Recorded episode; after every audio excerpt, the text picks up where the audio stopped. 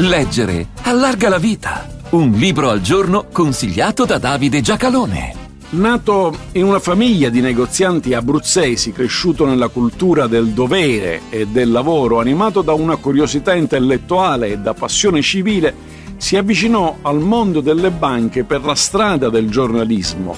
Dirigendo la rivista bancaria, divenne poi il dominus incontrastato della banca commerciale italiana senza mai consentire che la storia gli scorresse accanto senza che lui provasse a correggerne il corso.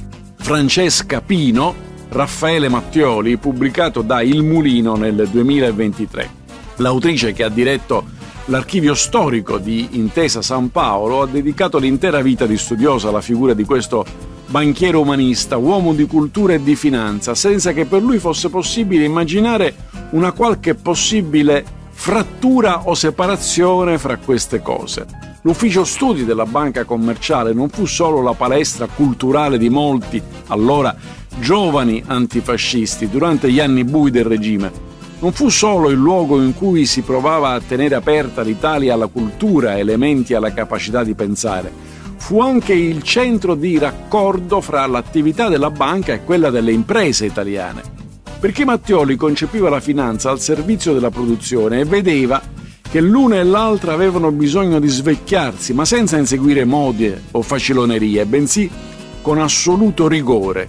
Riteneva che uno dei problemi italiani fosse la formazione della classe dirigente e il suo avere ragione allora si riflette e riverbera nel continuare ad avere ragione.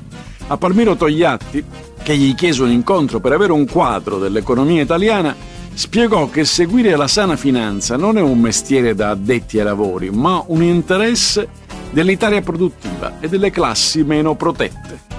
Aveva sofferto le chiusure del fascismo, nel libro si trova anche una foto a metà degli anni 30 relativa a un'assemblea della banca, la Comit, su cui campeggiano i ritratti del re e di Mussolini, si può immaginare con quale suo piacere.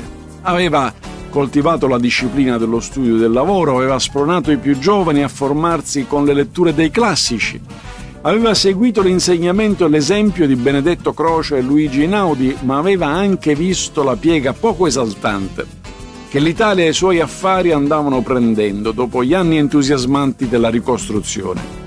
E lui, immerso nei libri e nella realtà economica, continuava a ripetere che non si va da nessuna parte senza una classe dirigente in tutti i campi, formata con severità, studio e passione. Francesca Pino, Raffaele Mattioli, buone pagine a tutti.